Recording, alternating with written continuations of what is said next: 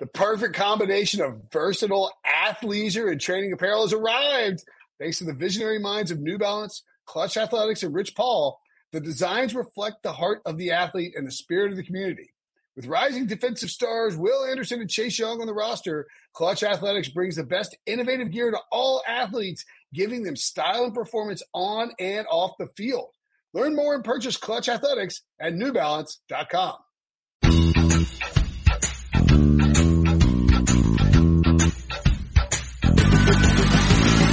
What's up, everybody? Welcome to the Pick Six Podcast, CBS Sports Daily NFL Podcast. Eight times a week. I'm Will Brinson. I'm your host. This is the Week 11 Sunday night recap. You're probably listening on Monday morning. Excited to break it all down with the Super Friends. Uh, before we do that, just a reminder: if you like the show, if, you, if you've been hanging around listening for a while, throw us a little uh, review on the old Apple Podcast app, the purple app. You just scroll down on the podcast, hit the five star, and you can type in a review. And if you leave a great question, we'll probably get to it on the air. Uh, on our Monday Night Football recap, we always answer a couple. Do the same thing on the Brady Quinn Football Show. The latest reviews have been hilarious, so we really appreciate them. It means a lot to us. Now, let's get to some football. Joining me as I do every Sunday night, Ryan Wilson, John Breech, Sean Wagner, McGough. How you doing, fellas? Hi, Will. What's up? So I have a question that I have. I just want to make clear: Is this the Sunday night recap show, or is this the Mitchell Trubisky just got benched emergency podcast? Ooh, good question. Should we should have done a, like an emergency, like two minute podcast in the fourth quarter of the Bears game where we just laughed at Sean for like two and a half minutes. But we'll do that in this podcast anyway. So, By the way, Ryan, I just want to point out for the 400th time in the last six months, your nonverbal cues that you do on the on our Skype that we when we do in this recording don't show up on the audio. Like when you give a thumbs up and everybody's waiting for you to say hi, it doesn't show up. No one hears it. No one sees it. I'll be honest. I don't like when you introduce us and they say, "How you doing, guys?" Because then we have the inevitable awkward pause, and then John says something stupid like, "Hi, Will." So at this point, we all know each other. Let's just get to it. I- I'm with you. And also, sometimes it leads to like all three of us saying something all at once, and like it's not very organized. You know, like you could start better. You could script the beginning better, like Andy Reid. That's that's the thing. Whoa. Here's You're an, Matt Nagy in the beginning. You should be Andy Reid in the beginning. here's an idea. By the way, Ryan Wilson, if you've never seen him, looks a little bit like Matt Nagy. We want him to Handsome, super advisor. bald. Yeah. And his life is falling apart like Matt Nagy's season. Uh, Uh, John, get, you are my Mr. Trubisky. We, oh, too far. we will get to the Bears in a minute. Before we do that, though, because that would be it would be disrespectful to the game of football and the MVP leader right now to start with the Chicago Bears and their trash team and trash season and trash quarterback and trash backup quarterback, trash fans and trash coach. No, no, no. We're going to start with the Ravens first because the Ravens were the story from the one o'clock games of week 11. Lamar Jackson was unbelievable again. They won 41 to 7, easily covered the four and a half. The under hit, destroying the, one of my best bets and the Pick Six podcast parlay for the 11th consecutive week. Quite a run that we're on. We can't hit one parlay. Um, yeah, it should have gone over. It, it, you know, there's a, we'll get to the Two missed field goals. two, two missed field goals and a non PI call. Did you have this in your best bets too? Yeah, I had the over. I should have known that. Uh, over two on parlays this week. Uh, the Pick Six podcast was, in fact, in the second parlay, the money, the money line underdog parlay, both teams lost by like 50 points combined. So we got that going for us. Um, Ryan, is it time to name Lamar Jackson the in progress MVP? I've been on the Lamar Jackson train for weeks. I go Okay. on. Um, Saying on a, uh consensus basis. Does everybody need to Oh. say, shut up? Lamar Jackson's the MVP if it Just for the record, uh, we do our weekly MVP poll. Uh, the three of Breech, Brinson, and I, um, and Dubin all put Russell Wilson ahead of Lamar. Ryan was the only one who had Lamar in, on, on Wednesday in first place. So take it away, Ryan. for the record, part two. Um, I told a radio station that I had Lamar first, and then like the thing came out. I was like, yeah. And I I also told the radio station that like when you send out the email, I don't care, and I just slap something down and try to get it done as quick as possible. Well, that's just how you do your job in general. So that's Right. awesome. Anyway, Ryan, your thoughts on Lamar Jackson before Sean rudely interrupted you? I was going to say um, our guys uh, Bob Haynie and, and Vinny Cerrato who uh, do radio in, in Baltimore. I, I go on there once a week. And they now introduce me as Lamar Jackson's biggest fan. They know clear, good and well that I'm a Steelers homer, so they take great joy in doing that. But I own it. I I absolutely love Lamar Jackson. I think if they if the um, Patriots had lost uh, Sunday night to the Eagles, I believe the Ravens would have now been the number one seed in the AFC, and that would have been huge. But honestly, I don't think it matters at the end of the day. Lamar Jackson is playing with so much confidence. Um, I think most of us thought that Deshaun Watson and the Texans would at least have a chance when they went in there. They had absolutely no chance from the first kickoff, and um, probably the the most upsetting thing we saw from the Ravens was that uh, John's boy Justin uh, Tucker honked a field goal from 43 yards. I don't think he's missed one from 43 in a very very long time. Other than that, the defense is coming along. Matt Judon was harassing Deshaun Watson all day. And this is something that Pro Football Fo- uh, Focus talks about a lot, and it gets people riled up. But they make the case based on um, their stats and, and data that defensive backs are more important than edge rushers. Yep. And I think we saw that in Baltimore. And I think Sean, you tweeted this out. Marcus Peters might be the best uh, trade deadline acquisition that we've seen this season, and it may not even be close. And it, he's doing much more for Baltimore than Jalen Ramsey and those two first round picks are doing for the Rams. Uh, so yeah, I'm all in on Lamar. I don't think that's changing anytime soon. He's uh, balls, as the kids say. Yeah, I don't want to undersell what Lamar did, but we kind of we knew Lamar could do this, and I think we all expected Lamar to actually do this. I think the surprising thing was Houston's complete offensive ineptitude, and I think that's the bigger takeaway. Ryan just kind of briefly mm. talked talked about it. I think it's this Ravens defense. I think this Ravens team before you could say maybe they have the most unique and explosive offense um, outside of maybe the Chiefs when Mahomes is healthy. But now I think you can say they might be the most complete team in football because the Patriots have a great defense. Their offense isn't very good. Uh, very similar with the 49ers, obviously. I don't know. Obviously, if the Packers, their defense hasn't looked quite the same. Rodgers hasn't looked great all year. You look at what this defense has done since September 29th. They gave up 40 points to the Browns. Like that feels like a lifetime ago. Since that, in six games, they're allowing 16 points per game, um, which is incredible. And you look at the teams they played. One of them is the Patriots. The Seahawks were in that span as well. Um, and then obviously shutting down Deshaun Watson, who I think entered the day, I would say third in the MVP race, right behind Russ and and Lamar. And I really do think that Marcus Peters deal uh, does change the complexion of his defense because he went from Los Angeles, which is not a great defense, and he was kind of expected to be the guy there with Talib hurt. Um, and now he's joined a really good secondary where he doesn't have to just be that guy. And according to Pro Football Focus, um, he's only allowed 15 completed passes on 28 attempts um, into his coverage. That's only 53%. He's allowing 0.78 yards per coverage sack, zero touchdowns, and two interceptions, both of which uh, were returned for touchdowns. And that to me, it's just that's the trade that we're going to look back on maybe in February as what changed the the course of the NFL season. Uh, by the way, you didn't mention that since they got gave up 40 to the Browns, they played Mason Rudolph, Andy Dalton, Russell Wilson, uh, Tom Brady, and uh, Ryan Ryan Finley and Deshaun Watson. So really, only like two good quarterbacks in the entire list since Tom Brady's washed up. Um, the uh, it's a Tom Brady joke. Nobody got that. Uh, I really quick uh, story. But you laughed at it. I, I laughed at it. I'll tell you guys this really quick story. So, um, I have to do, I, I mean, I enjoy doing each week the halftime show on CBS Sports HQ, our 24-7 streaming sports network. You watch Roku, you know, wherever. Um, uh, with, uh, Pete Prisco and Jamey Eisenberg at the one o'clock games. And we were doing the, the Texans, uh, Ravens halftime thing. I said, look, I think there's a pretty good argument to be made that the Ravens are the most complete and best team in football right now. And Pete cuts back to Pete and he goes, he makes his face. He goes, nah, I'm not ready to go there quite yet. Hmm? Jamie, Who's this top team? Jamie looks at him and he goes, um, hey Pete, who is the number one team in your power rankings this week? He goes, the Ravens.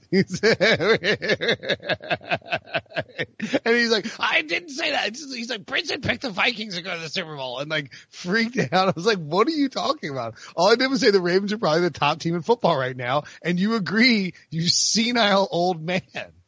Um, I don't, I won't talk to him until next Thursday. So this Thursday. So I figured I'd rip him to you guys now. I thought that, thought that would get another laugh. Okay. We got a, uh, this thing on.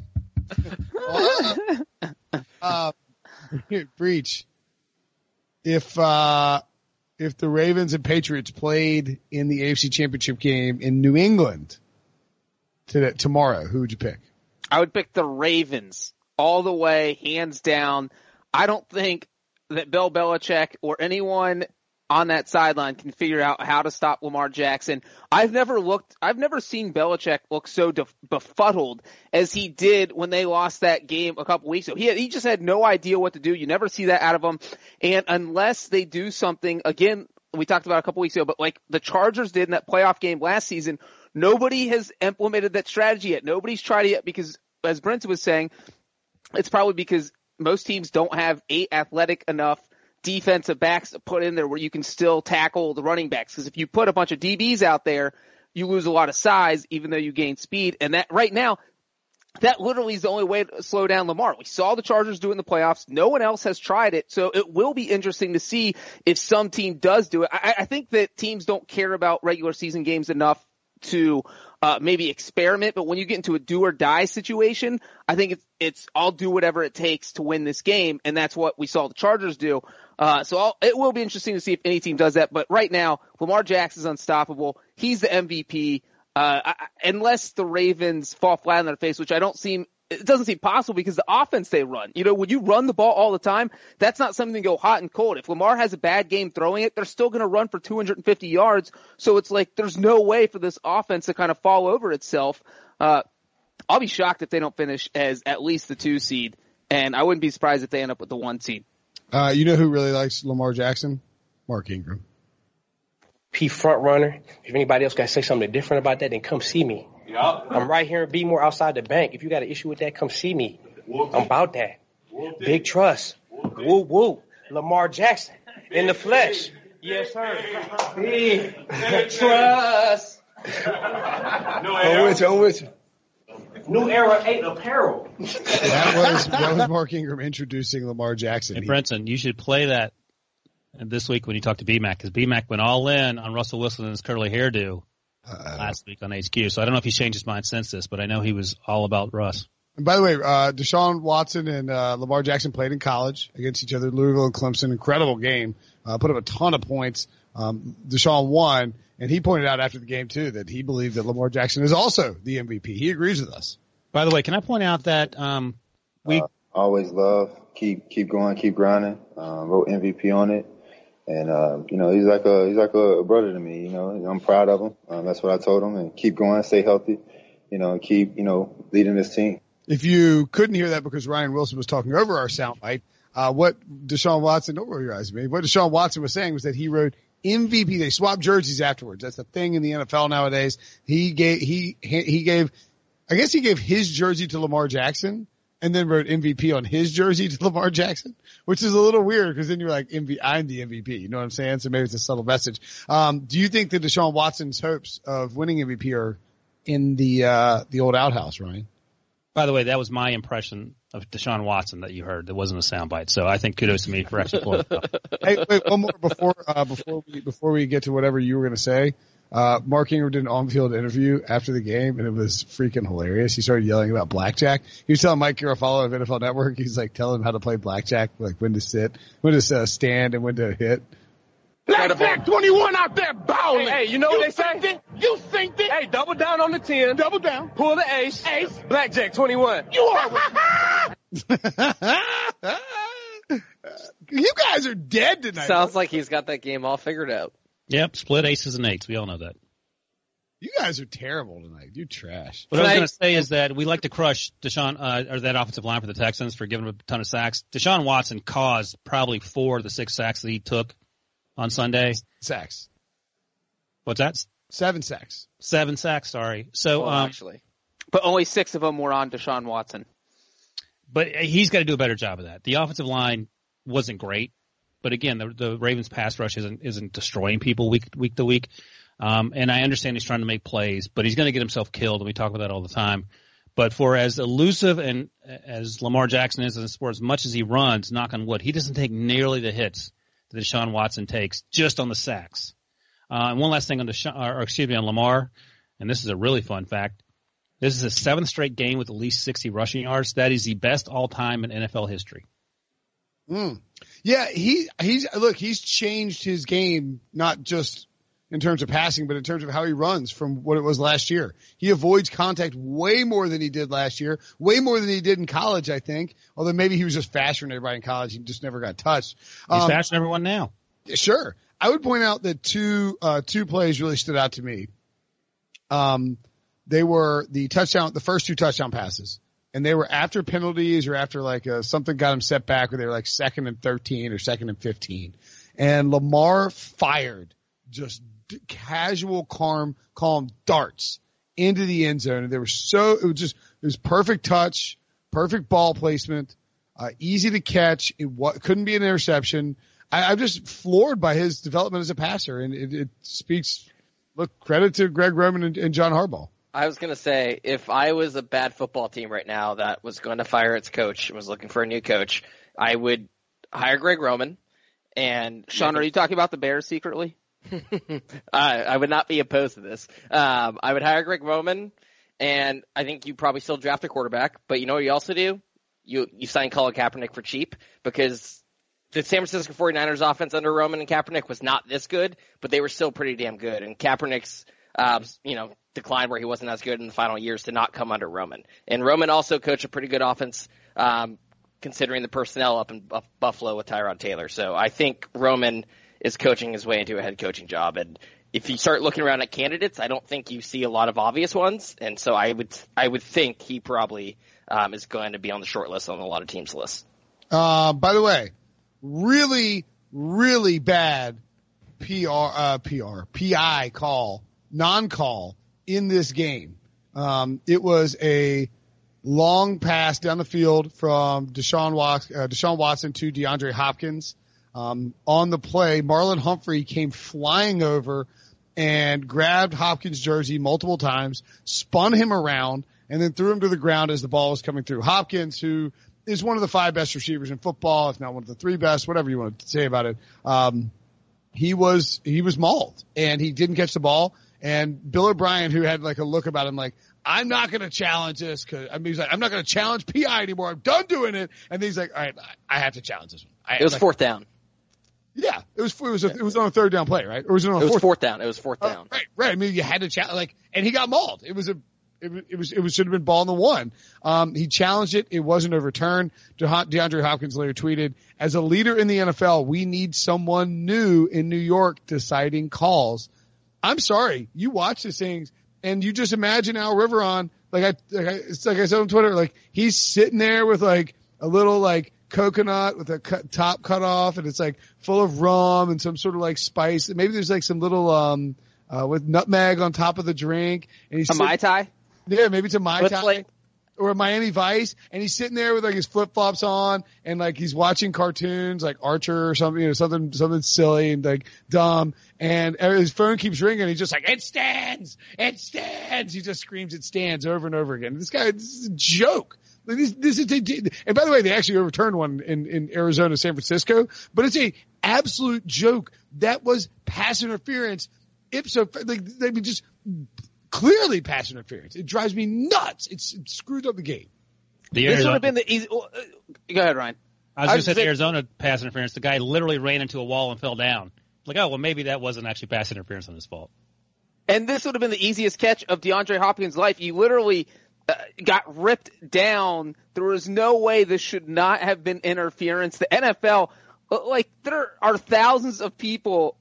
Nobody on Twitter unanimously agrees on everything, but everyone, even Ravens fans, agreed that this was interference. There's no other way to do this. If Al Riveron, if the justification for overturning something needs to be like a Twitter vote, I think that would be more reliable than Al Riveron at this point. So if you're listening, Roger Goodell, that is my proposal. Put every call to a Twitter vote. Actually, uh, Dan Fouts, I think Dan Fouts called this game. Brinson always knows who called the game, but I think And it was, it was the beard and the bird. All right, perfect. And Dan Ryan Phelps. and Dan, they made this point, and it's actually a pretty good point. So if the call had been reversed, if if John Harbaugh and, and Marlon Humphrey had been called for pass interference on any planet, is John Harbaugh throwing a flag saying, "Oh, he clearly didn't pass interfere with with uh, Dre Hopkins on that"? No, that's no chance. Um, all right, let's move along to our next game. Eagles, Patriots. Yeah, Patriots cover. Patriots win, obviously, 17 to 10. They take care of uh, Carson Wentz and company. Carson Wentz is actually the top fantasy performer, 13 points overall. Uh, the under hit easily. In fact, the uh, first half under, the second half under, and the full game under all hit. Um, Tom Brady was so shockingly short after the game Breech. He uh, so for so for instance, like if you want to look at one guy who, who talked after the game, there was Bill Belichick, and he was he was actually loquacious and funny. Tom Brady less so. Uh, Bill Belichick had the little shade for Mr. Lane Johnson buried in the middle of his comments. Big drive offensively coming off the goal line there in the fourth quarter. Um, put our defense in good field position. You know, our defense played really well in the second half. I mean, the players they covered well, they rushed well, they tackled well. Uh, they just they just did a good job. Um, look like they're having a lot of fun out there today, and going to play with a lot of good energy. And um, so it's good to come down here and, and get a win.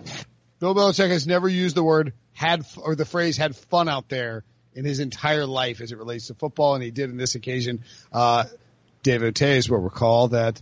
What, what was it, Sean, back in the day? What did, what did Lane Johnson say? Uh, after they won the Super Bowl, he said the Patriots are like a fear-based organization and they don't have fun. He would rather have fun than play for the Patriots, something like that. So this was clearly Breech a uh, situation where it's a revenge game for Bill Belichick. Uh, he got his revenge. I don't know if you saw our buddy uh, Ben Volin tweeted out Tom Brady's comments. It sounds like Brady's kind of pissed about the way the offense looked. I mean, I, I believe it, but here, we'll go back to Belichick real quick. Lane Johnson made those comments like a week after the Super Bowl, so we're talking February 2018. Belichick has literally been playing the long game with this. He has been planning this for almost more than 18 months, more than a year and a half. He met, took a mental note. He's like, you know what? When we crap on the Eagles, when we go to their place in 2019, I'm going to rub this in. Uh, so I do love that Belichick did that. But as for Brady, look, I get that he's upset, but he he looked bad. He was not. He didn't look like a good quarterback. If he didn't get the Mitchell Trubisky uh, treatment because he's won a lot more Super Bowls than Trubisky, but he did not look good in this game. You know who threw more touchdown passes than Tom Brady? Julian Edelman, because Tom Brady threw zero touchdown passes and Edelman threw one. By the way, it's the first time in Tom Brady's career that somebody on the Patriots roster has thrown more touchdown passes than him in a game where he played all four quarters. And so look, the, the, Patriots defense has been carrying this team all season. So I don't know if Brady's frustrated. Is it because he's frustrated with Josh McDaniel and, and, the plays that are being called? Is is he frustrated because the offense just is can't get anything going right now? Is he frustrated because he doesn't feel comfortable with everybody he's throwing the ball to, and he's going to beg Rob Gronkowski to come out of retirement this week. Uh, there's a lot of things he could be frustrated with, or is he just frustrated with himself? Because look, he barely completed 50% of his passes. He only threw for 216 yards. He looked like he didn't look very pliable today. He looked like he was off his game. Uh, so it is really hard to just pick one thing that he might have been frustrated at. But look, this Patriots offense hasn't looked good all season.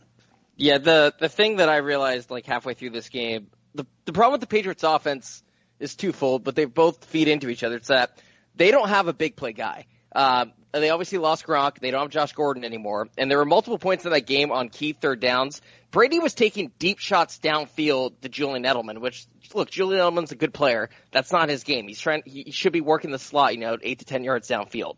And so, so they don't have a big play guy. So then you think, okay, Patriots offenses of old, they're going to chip away, throw to the running backs, throw underneath, go on these long sustained ball control drives. The problem is that their offensive line just isn't good enough to have these long sustained drives now because now they just have so many negative plays. Marshall Newhouse at left tackle is a gigantic problem.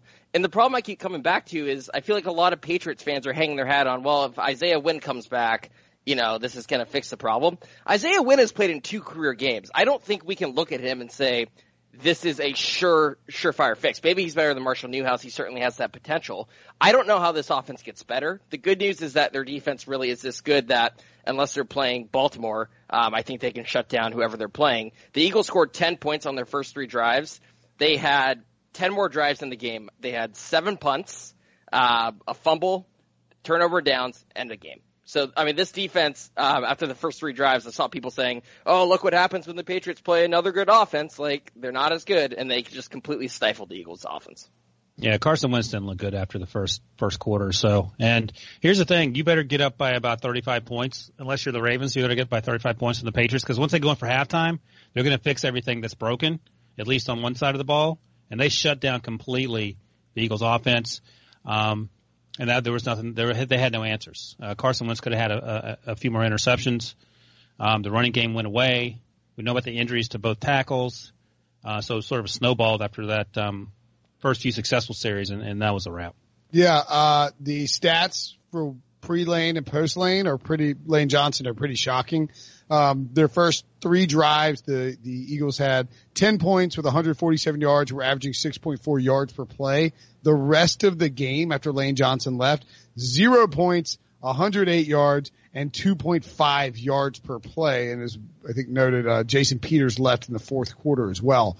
Um, so if, if you're Philly, man, I mean, here's the you know, there's a little silver lining here is that look you lost the Patriots. They're coming off their bye. Belichick's now ten to two uh, straight up and against the spread a, after his bye on the road in his career with the Patriots.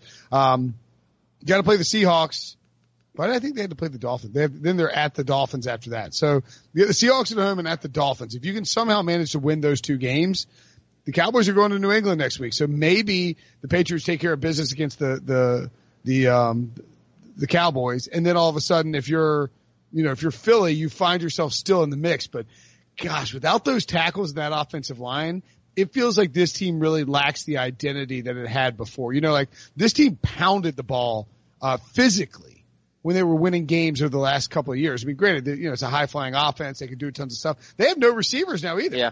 It's like Ertz and Goedert, and they're great. Nelson but, Agholor's not reliable enough. I mean, Carson Wentz's potential game tying throw was an absolute dime out of a spot he shouldn't have been throwing it, and it hit Agholor both hands in the chest and bounced. Well, right. No, no, it didn't hit him in the chest. That was a tough catch.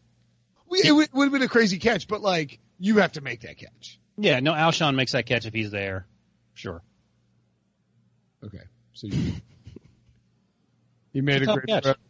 It was a great play. We needed it. That's Tom Brady's line about Julian Edelman's uh, catch. On how much he, And, and he was all, yeah, he was also asked about his passer rating. Do you ever remind Julian about how good his passer rating is? Tom Brady, not much. It was a good throw, so thank you guys. Yeah. And then he and then he walked out. He's asking if he's discouraged. Well, we just played for three hours, so I think everyone's a little tired. A mayor to the silver model worth two hundred million dollars. I am not discouraged. Like he didn't say yes or no. This is literally the most Debbie Downer I've ever seen Tom Brady uh, sound after a game where they won because he is usually somebody who is pretty chipper at all times. Uh, smile on his face, w- w- talks, gives you three or four sentences per question. But he, oh, looking at this, I mean, this is kind of crazy. This is, so he's definitely a little upset about something and it'll be interesting to find out what that is. Breech, he's the second best quarterback on that team. Julian Edelman's four for four for 90 yards, one touchdown, no interception, and you mentioned the perfect passer rating in his NFL career as a quarterback. I would guess it involves the six quarterback hits that he took. Uh, by the way, Carson Wentz, whoo, he got peppered, buddy. Dont'a Hightower, three quarterback hits, a sack. Uh, let's see, one, five, seven, ten, twelve hits according to NFL. Uh, Jesus. It's a lot. Five sacks. He had a little Deshaun Watson going on too. He was holding on to the ball too long. I understand he's trying to make plays, but that's going to get you, you know, messed up. He's always done that. Yeah. He's having a weird year.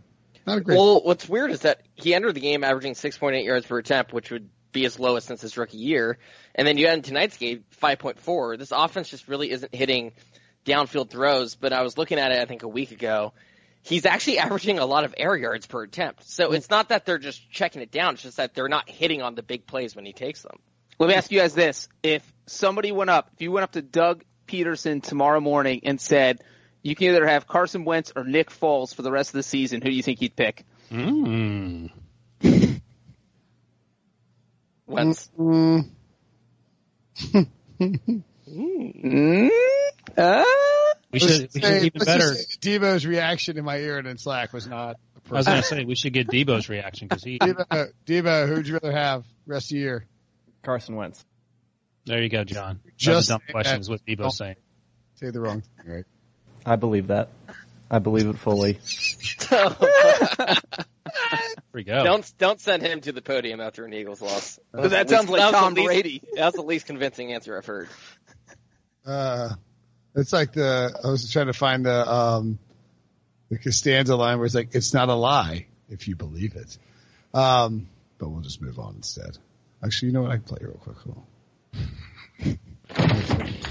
Jerry, just remember, it's not a lie if you believe it. I remember when laugh tracks were a thing? All right, speaking of laugh tracks, the Bears are America's laugh track, and boy are they a clown show. A clown car operated by a man in clown shoes with a clown quarterback riding alongside him, a clown GM pulling the op, pulling the triggers and sh- shifting the gears.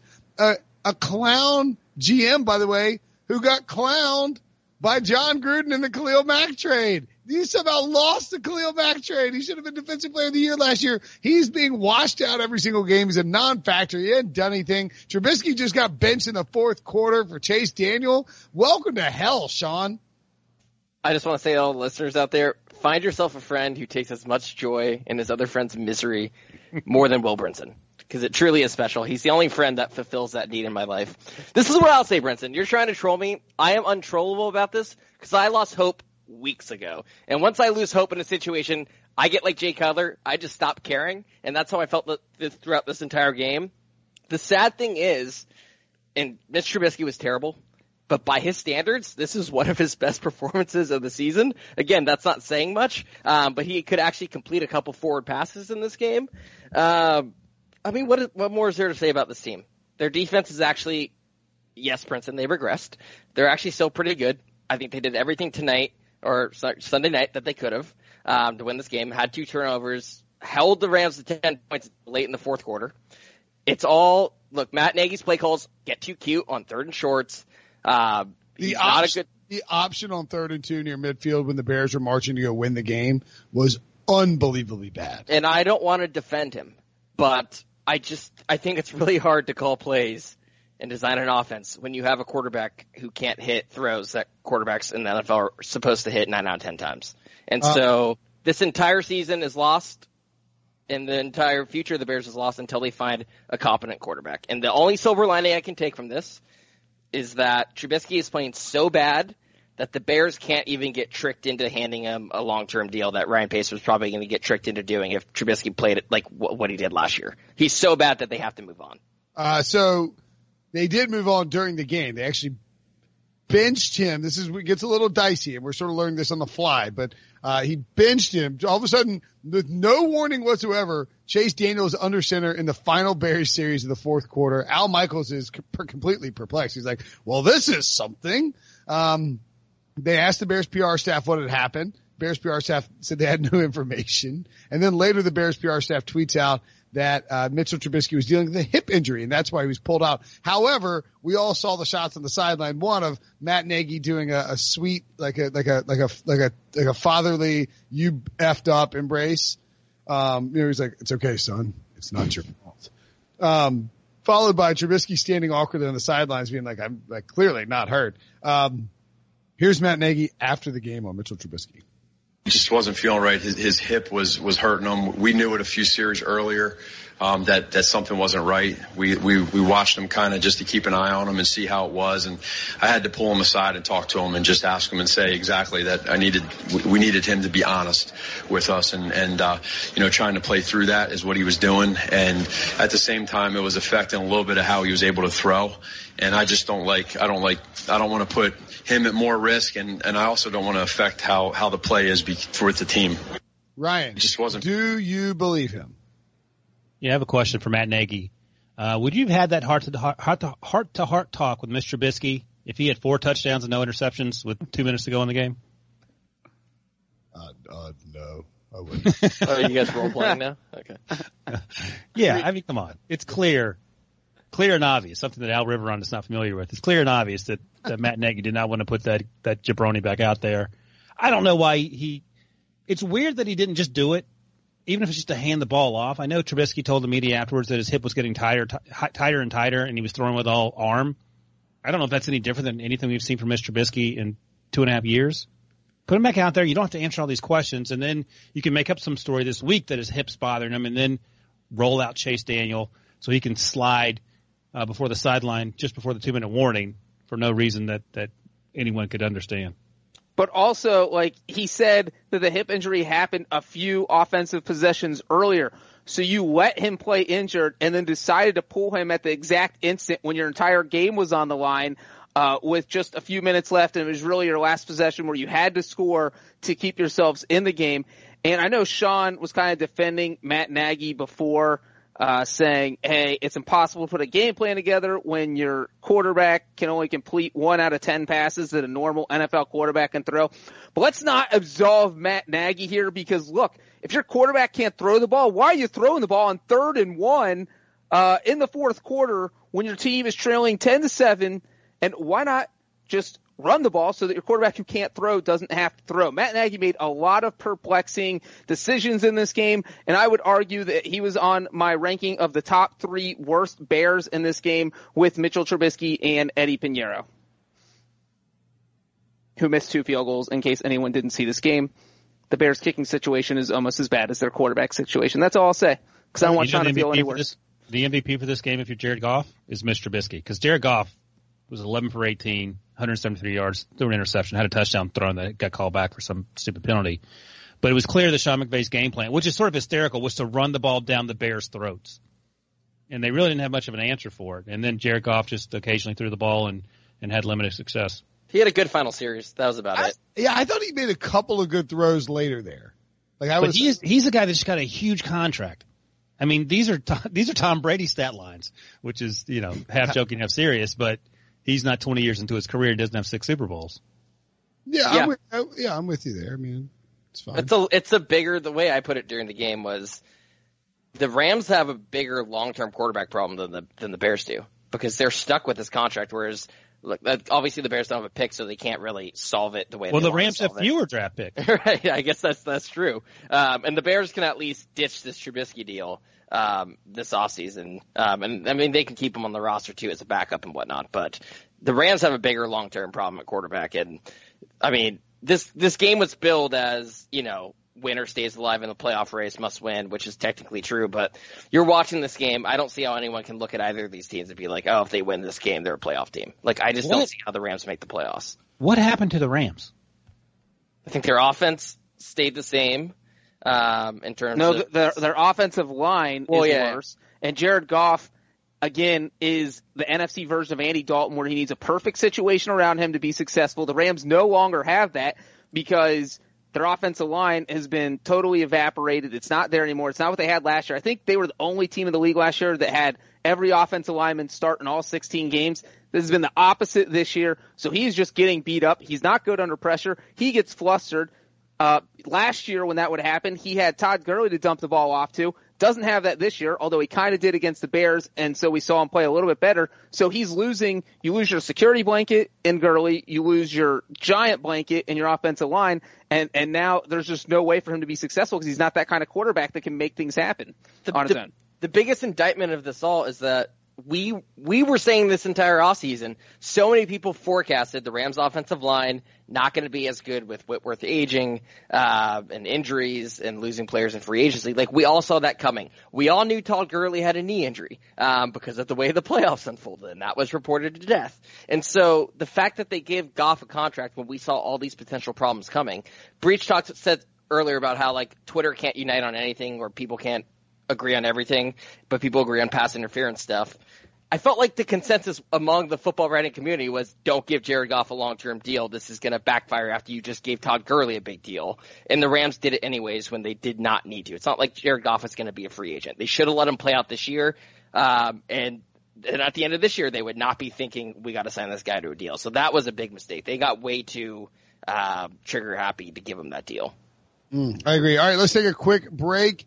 And when we come back, we'll talk about my Minnesota Vikings making history on Sunday. The all new Hyundai 2024 Santa Fe is equipped with everything you need to break free from the dull work week and embark on an adventurous weekend with your family. The all new Hyundai Santa Fe's features like available HTRAC all wheel drive, standard third row seating, available dual wireless charging pads, ensure you can take on any adventure. Available HTRAC all wheel drives, you can take on the dirt trails and kick up some mud. Standard third row seating so your whole family can experience the thrill together. Available dual wireless charging pads so no one gets stuck in the great outdoors with a dead phone. Whether you're tailgating out in the dirt lot, Carter Finley, shout out Carter Finley, or whether you're whitewater rafting, taking the entire family on an adventurous trip. Maybe you're out camping in Mount Rogers. I used to go as a kid. Wish my parents had a Hyundai Santa Fe. The Hyundai Santa Fe is perfect for your family outing.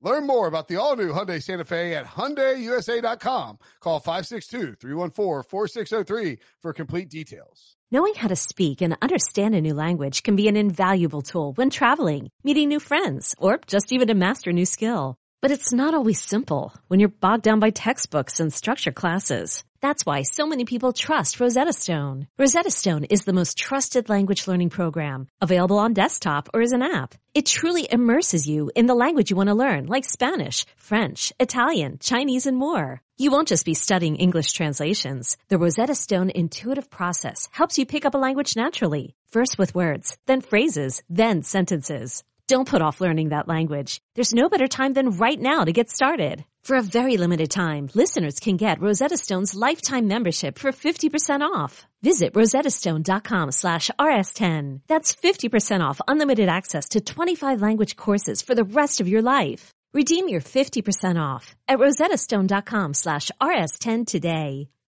Minnesota Vikings won 27 to 23 over the Denver Broncos. The Broncos covered the plus 10, the over 40 and a half hit. Uh, but Kirk Cousins was the, uh, leading fantasy guy there, 28 total fantasy points, thanks in large parts to a crazy comeback. The Vikings, uh, so teams were 0 and 99 when trailing or t- when trailing by 20 points or more at halftime over the last five seasons. The Vikings were down 20 to nothing at half and stormed back and beat the Broncos 27 to 3. You like that, Ryan? Well, you f- forgot to point out where you got dunked on by the Minnesota Vikings Twitter account after you tweeted out the the 0 and uh, 0 and 99. They were trying to give it up. Like they made the comeback and then they were like, Hey Broncos, you want to come down and score? We don't really like this win. Go ahead. Come on down. They're That's the sound of Brinson getting dunked on. That that goofy voice. But uh, yeah, I mean, look, I don't know what credit. Here, here's the thing: credit to Brandon Allen for not being terrible, and he did a lot of things that you could feel okay about. But my big takeaway from Brandon Allen's performance is how bad was Joe Flacco, and why did I let you talk me into all this Joe Flacco nonsense? I To make look I a can't moron. you talked me into taking the, the Broncos to win the division.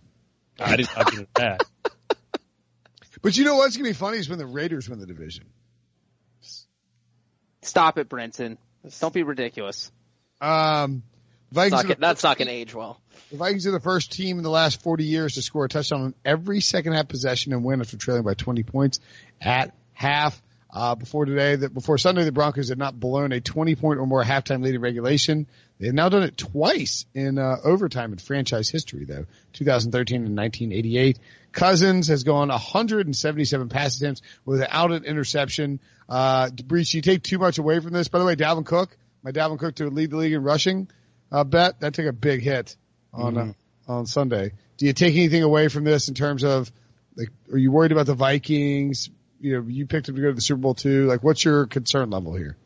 No, my takeaway is that I actually feel even better about the Super Bowl pick because if there's one knock on Kirk Cousins and the Vikings overall, it's that they just kind of give up when they're trailing. They're not a team that plays well from behind because they love to run the ball. And if you have, if you're a defense who puts pressure on Kirk Cousins, uh, he does not play well flustered. We've talked about that with Jared Goff, but Cousins is in that same class of people who you start sacking him, you start pass rushing him on every play. He starts air mailing balls. He can't find his receivers. Cousins got sacked five times.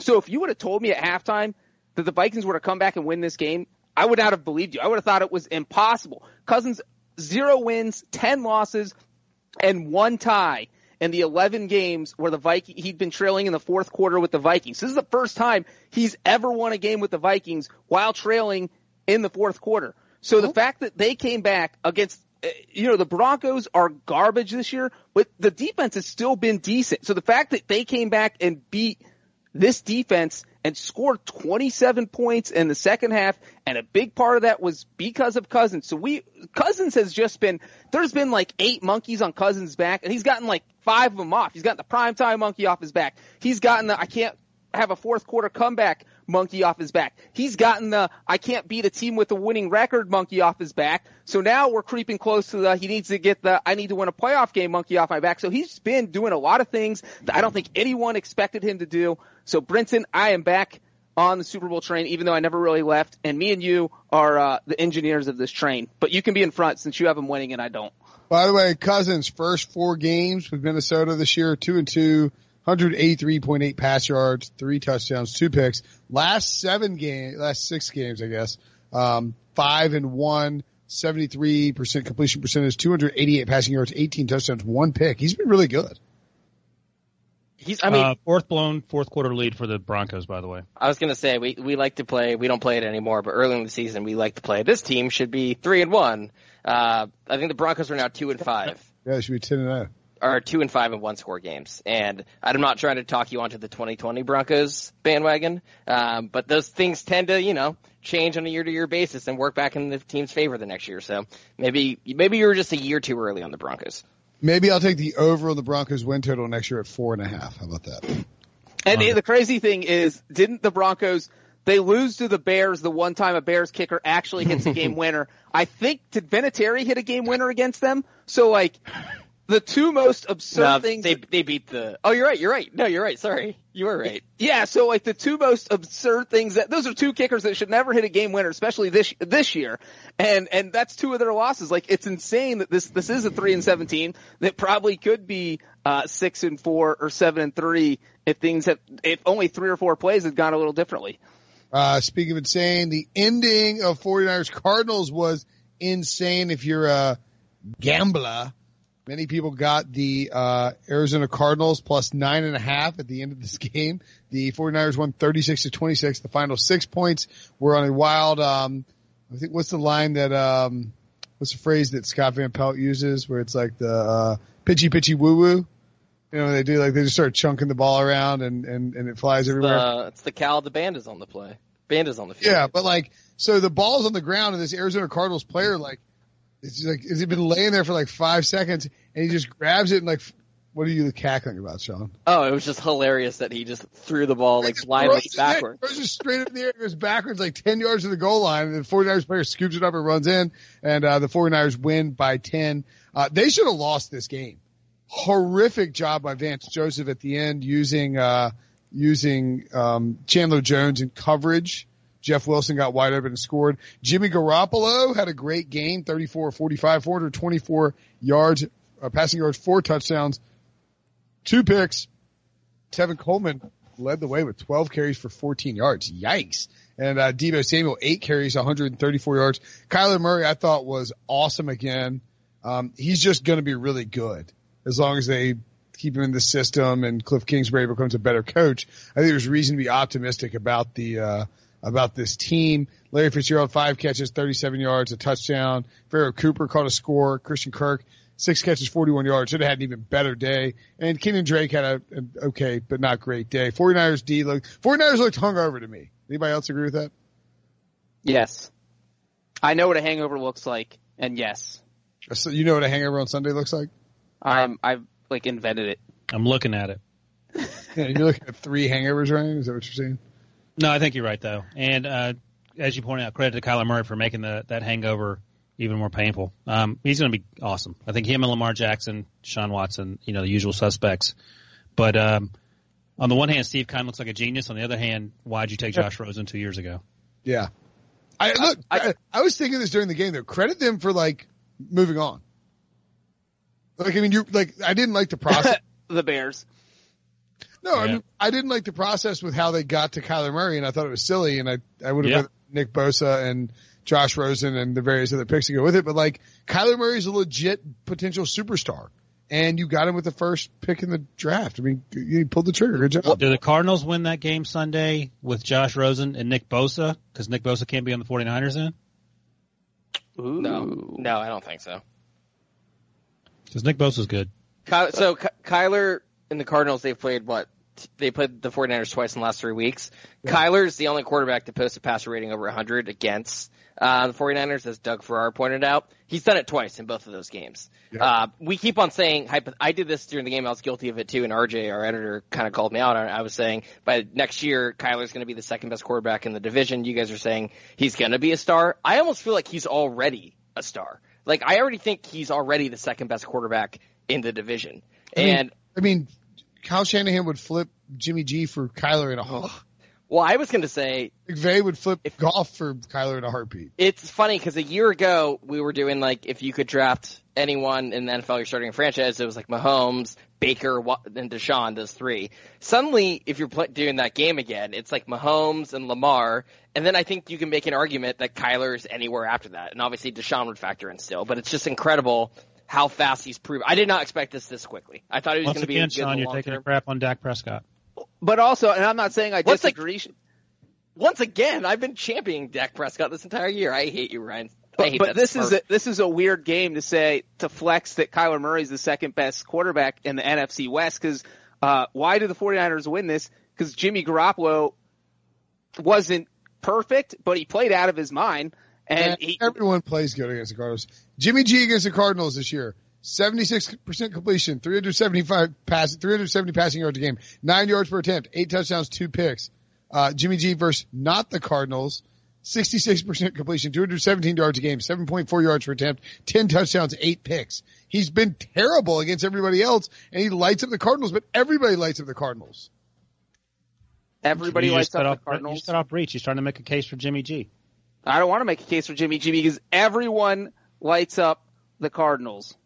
By the way, I've come around. I'm I'm going to take the the 49ers uh, next week against the Packers on Sunday night. I changed my mind. I don't know if I said that on a YouTube show or not. We do a YouTube exclusive. You can check it out youtube.com slash CBS Sports. We do uh, a week when the, the, the at halftime of uh, the Sunday night game, we record like a 15 to 20 minute 15 minute YouTube where we break down lines that are uh, that are coming out for the coming week.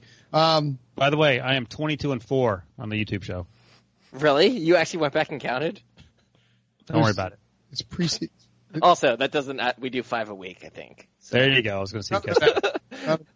That's good. By the way, it's worth mentioning real quick. David Johnson had zero touches, and he wasn't on the injury report late in the week. And so, if you own David Johnson in fantasy, I have no idea what you're doing. I stuck him on my bench this week for Hollywood Brown instead, and uh, it's really concerning.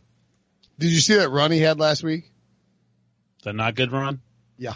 Where he's like, he looks like me running in an NFL game, like he's running in quicksand. Um, yeah, I wouldn't. What do you think David Johnson would do if you walked up to him and said, uh, "David Johnson, my name's Will Brinson. When you run, it reminds me of me running." And Brinson remembers the 20 year old um, pug or whatever that was. 50. Uh, and and just to finish my Jimmy Garoppolo point, I would just like to throw out there that uh, Drew Brees, Russell Wilson, and Lamar Jackson have all played against the Cardinals this year, and all had much worse games than Jimmy Garoppolo. As a matter of fact, Lamar Jackson barely threw for half as many yards as Garoppolo did today, and half as many touchdowns. Russell Wilson also much worse, uh, and, and Brees You decent didn't game. Single stat. You John didn't point Breech. out- You didn't point out. All right, Lamar Jackson, 258 yards, two touchdowns. Russell Wilson, 240 yards, four touchdowns. Uh, Jimmy G, 424 yards, four touchdowns. Single-handedly won the game. Yeah, John- let me, let me just real quickly, John. Uh, the, the the Saints beat the Cardinals thirty-one to nine. Brees completed eighty percent of his passes, threw for is that a yeah three hundred seventy-three yards, three touchdowns. What are you, what are you talking about? You named. I, I'm naming. guy- I am naming people who I had a worse this game than two Garoppolo. That's all. Every single t- person that's played against the, Se- the Cardinals has lit them up. They're terrible on defense. And by the way, if you're ever if you're streaming tight ends in fantasy, stream it whoever is playing against the Cardinals. They enter the game leading the league in touchdowns against um, the tight ends. They allowed two more. So just stream whoever's playing against the Cardinals. The the Seahawks beat the Cardinals twenty-seven to ten. It wasn't. It was irrelevant what Russell Wilson's stats were. The I mean, but Lamar Jackson had sixteen rushing yards. I mean, sixteen rushing carries and one hundred twenty yards to go along with two hundred seventy-two passing yards, two touchdowns, and sixty-five percent. Which is under 400 total yards. Jimmy threw for 424. All I'm saying is that he had the best game against a bad defense. That's it. The- the- I mean, it's not that hard to argue. he threw two picks. Yes, the, You argue. the picks were bad too. They were bad picks. He lit up a bad defense. What are you talking about? I think it's no. I think the headline of this podcast is John Breech colon Jimmy Garoppolo better than Russell Wilson, Drew Brees, and Lamar Jackson. Kyle Allen had four touchdowns against the Cardinals, man. What are you talking about? Well, eh, I am just saying. from the Andy Dalton truthers. Yeah. it's not that. It's not that Well, surprising. There was no point. I wasn't arguing that Garoppolo was better than any of those guys. I was just saying that he's not horrible. What did Andy Dalton do against the Cardinals? Probably lit him up. They did light him up. If you let him up, I'm gonna light you up. oh my god, he completed 71% of his passes for 262 yards and two touchdowns. There you go. And that was after he had 27 passing yards at the half too. God, get out of here, Breech. Dunked on Seven. Here's the thing: when you dunk on Breech and he goes quiet for five minutes, he's furiously doing research so he can reverse dunk on himself when he comes back on there. He was like, "Nah, I have nothing to say," and then No, I just I said that Garoppolo had the best game against this Cardinals defense, and I ended up being right. I had to look up the stats to make sure I was correct, and I was correct. That's it. There's no dunking on. I, my stat, my point was correct. That's all. Garoppolo joined Steve Young and Joe Montana as the only 49ers quarterbacks to have 400 passing yards and four passing touchdowns in a single game. Uh, Deebo Samuel with his 134 yards had the most receiving yards by a 49ers rookie since Jerry Rice in 1985. Ross Dwelley caught a couple of touchdowns. Woo! And, um, the Cardinals led 16 nothing. Uh, were outscored 36 to 10 the rest of the way. They have now dropped four straight after winning three straight games from Oh, wait a second. Sorry to interrupt you. The Juszczyk pass interference call. Oh my God! Oh, my yes. goodness. No, no, no, and no, this is the overturned one too. The the Richard Sherman. Richard Sherman grabbed Christian Kirk and tackled him when he was beat.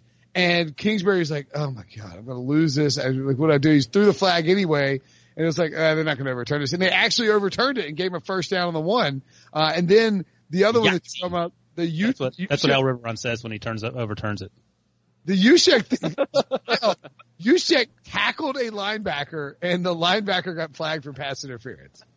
I mean, it was clear as day to everyone that when the flag came out, that obviously this is going to be offensive pass interference. Number 59, Joe Walker, started pointing at Juszczyk. Juszczyk pointed the other way, but that's just because he has to.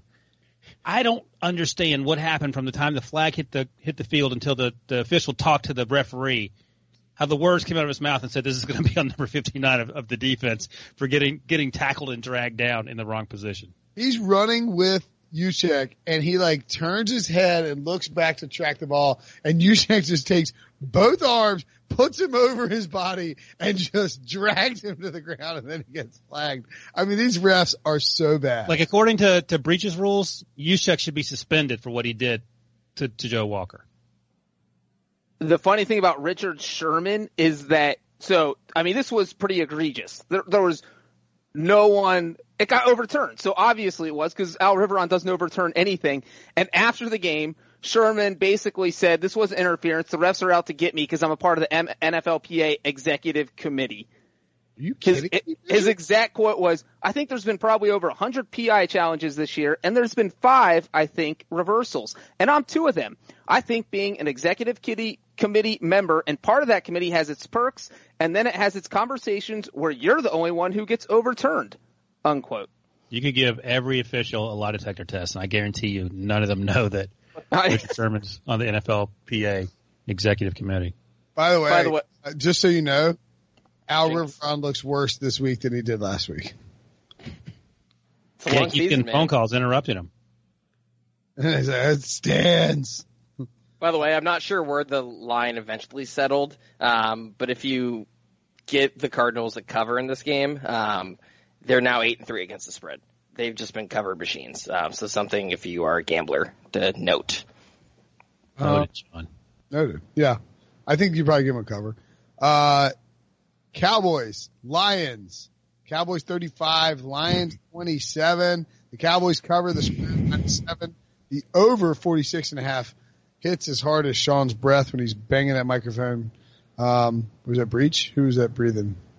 Debo actually flick, accidentally flicked his microphone on.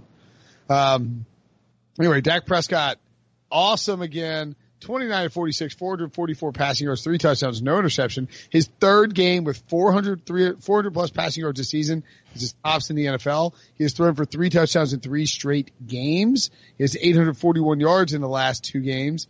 Uh, Michael Gallup came up big, nine catches, 148 yards. Randall Cobb, four catches, 115 yards. Zeke Elliott was fine in the ground game, uh, but it was mostly the Cowboys couldn't put away a good team, in my opinion, in this game. I didn't think they couldn't put away a bad team. Like they had multiple chances to bury the Lions, and they just couldn't do it.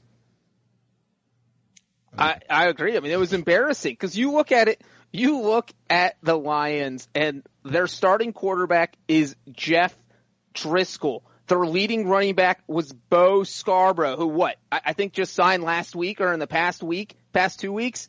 Uh, so they're running out a bunch of backups out there, and the Cowboys couldn't stop them. I mean, Jeff Driskel threw for two touchdowns, and I, I just felt like this game was a lot closer than it probably should have been. It felt like a, a game the Cowboys should have won by two or three touchdowns. And, and again, this is almost like last week where Dak put plays out of his mind, but the rest of the team was kind of a letdown. The fact that the Cowboys defense couldn't stop Jeff Driskel and Bo Scarborough, I mean, what? That's that's obviously a concern going forward, right?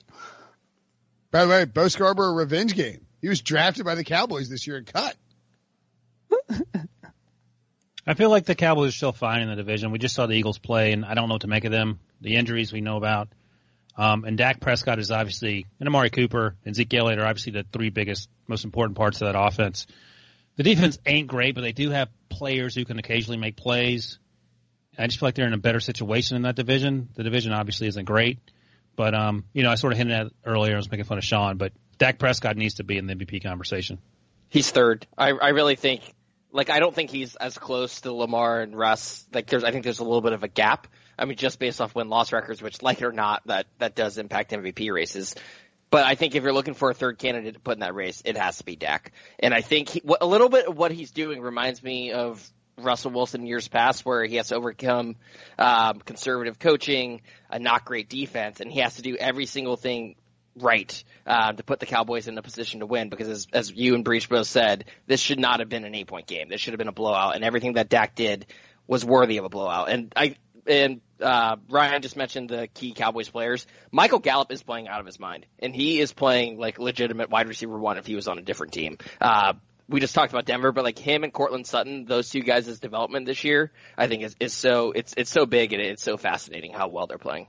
Yeah, uh, very cool too. Michael Gallup, I think, dedicated that game to a deceased family member. I think it was his brother. His brother who died, I believe. Yeah, it's like um, Jane Slater had the the story on Jane Slater NFL Network had the story on it, but it was it was just kind of cool that he like he did that. Uh, the Cowboys, by the way, this is so it looks like with the NFC playoff picture, and not to disrespect the Lions, but they started Jeff Driskel and Bo Scarborough, so we're probably going to move along. um, it looks like with the NFC playoff picture, with where the where the Seahawks and the Vikings are as the respective the two wild the two likely wild card teams uh, at eight and two and eight and three respectively, that we are not going to see uh, like, they, like they're just going to be like they're going to be two teams from the West and two teams from the North that get in. Um, the only really other team that could creep in would be the Rams at six and four. And so either way, you're talking about two teams from the West getting in. I don't think, and I could be wrong. I mean, the Eagles have an okay schedule. Uh, I, but I just don't think that the Eagles at five and five are going to claw their way back into that wild card race. That's a lot of ground to make up. Um, Philly has the Seahawks at the, well, actually I took that back. Uh, the Seahawks at the Dolphins, Giants at Redskins, Cowboys at Giants, but they did their you know two ta- starting tackles are hurt. The Cowboys are looking at a situation where they go at Patriots. That's sort of tough. Bills at Bears. I don't think that game matches up well for them. It's on a Sunday night. Um, Thursday night. Thursday night. That's Fox, not that's at eight twenty. Uh, Rams at Eagles and Redskins. So clearly the Cowboys have a much harder schedule. How do you guys kind of handicap this race? I still like the Eagles to win it. Uh, like that, we made our mid-season picks, and I think you guys, the three of you, took the Cowboys, and I took the Eagles. And when I handicapped it at the time, I wrote the Eagles Patriots game as an L for the Eagles. I did not think they were going to win that game, and I thought the Cowboys were going to beat the Lions. But it's this next stretch that is really going to side it because obviously these guys, the two teams play in week 16, but the next three games, Brent, you just mentioned for the Cowboys, Patriots, Bills, Bears, and they might go one and two there. Uh, that Bears game in Chicago, prime time's not going to be easy. They have the Rams after that. They could go two and two, one and three in their next four games. Whereas you have the Eagles who have the Seahawks, Dolphins, Giants, Redskins. I'll be shocked if they don't go three and one in that stretch. I don't know who the loss is probably to the Seahawks, but I, I would think they go three and one there. And I do not think the Cowboys are going to go three and one in their next four games. And then boom, now you're tied going into that week 16 matchup, which is in Philadelphia, which is why I like Philadelphia. So I, I, I still take the Eagles, and I do think that there's no wild card here to be had for the NFC East. It is only the division winners getting in. I, I don't think it's over by any stretch of the imagination. I, and I picked the Eagles before the season to go to the Super Bowl. I still think the Cowboys win the division. The, the thing that the Eagles need to do is they almost need to run the table against the NFC East because, um, and that includes beating the Cowboys because they already lost to the Cowboys once. So if they were to lose again, they lose the tiebreaker. And then the next tiebreaker, say the Eagles beat the Cowboys. So now they're tied in that. You go to the division records. The Cowboys are already 4-0 against the division. The Eagles are 1-1, which means the Eagles have a lot of opportunity to make up ground, but they can't afford to slip up against one of these bad NFC East teams that Lord knows there's a lot of bad NFC East teams that they get to play, but they, they can't avoid getting upset by one of those teams. Worth noting that the Vikings and Seahawks play each other in Week 13 after the Vikings bye. So the that's in Seattle on Monday night. So it's possible that the Vikings could lose some ground here uh, if they lose that. You know, you're on a bye, teams win games, and you you know you you lose to the Seahawks, and all of a sudden, you know, there's some teams making up ground on them. But I, I just I just I mean, do you guys see anybody else creeping into the wild card? No. No. And, and here's the thing is that the Rams play the Ravens during the Vikings bye week, and if the Rams lose that, they're six and five. The Vikings are eight and three. They, now they have a two game lead with just five left, and all you have to do is you know maybe go three and two. So, it, I mean, it almost feels like the NFC playoff field is set except for the NFC East winner. Well, we got a similar situation unfolding in the AFC. The Colts took down the Jags 33 to 13.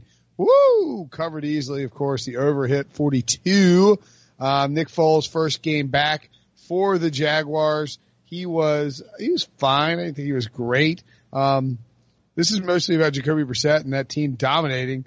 Uh, we saw Marlon Mack, 14 carries, 109 yards, and a touchdown. He actually had to leave. Later diagnosed as a broken hand. We also saw Quenton Nelson had a. Do you have a rush for a touchdown? He's not credited for a touchdown, though, right? No, he he thought he scored on a one yard touchdown carry, yes. but it was overturned upon review. But he still did the, the celebration. Oh, he did a celebration. Well, let's uh, let's see if we can hear that. If I can open it with the correct application on my computer. Looking's gathering the rest of the gathering the rest of the line so they can do their thing. Is this is this really a thing? I'm a little concerned right now if they practice that. But I'm more impressed by the touchdown run for Quenton Nelson. Yeah, again, that was called back. If you didn't see it, the Colts had a keg stand. It was awesome. Quenton Nelson rallied his guys around him, made him hold up his legs, and he did the keg stand. Incredible. Uh, maybe the best uh, celebration of the year. What do you think, Breech? I think that I'm glad you threw it to me because me and you have probably done the most keg stands combined oh, yeah. on this podcast. Ryan, have you ever done a keg stand? Yeah, in college. I don't like doing that or shotgunning beer. Did we retell the story about the pipe bombs? By the way, the best celebration in my mind, because it was actually a touchdown, was Zeke Elliott doing the Dak dance. Yeah, uh, that was good. Um, it was a good day for celebrations. Seth said he, I almost cried because I thought that Quenton's celebration was pretty cool. I hope that could still be nominated as one of the best celebrations because I don't know how they picked him up. That's a big dude to pick up. Yeah. Um, I bet he's drank a lot of beer in his day. Uh, so this, this game sets up a huge Thursday night matchup between the Colts and the Texans. Obviously we mentioned before the Texans lost.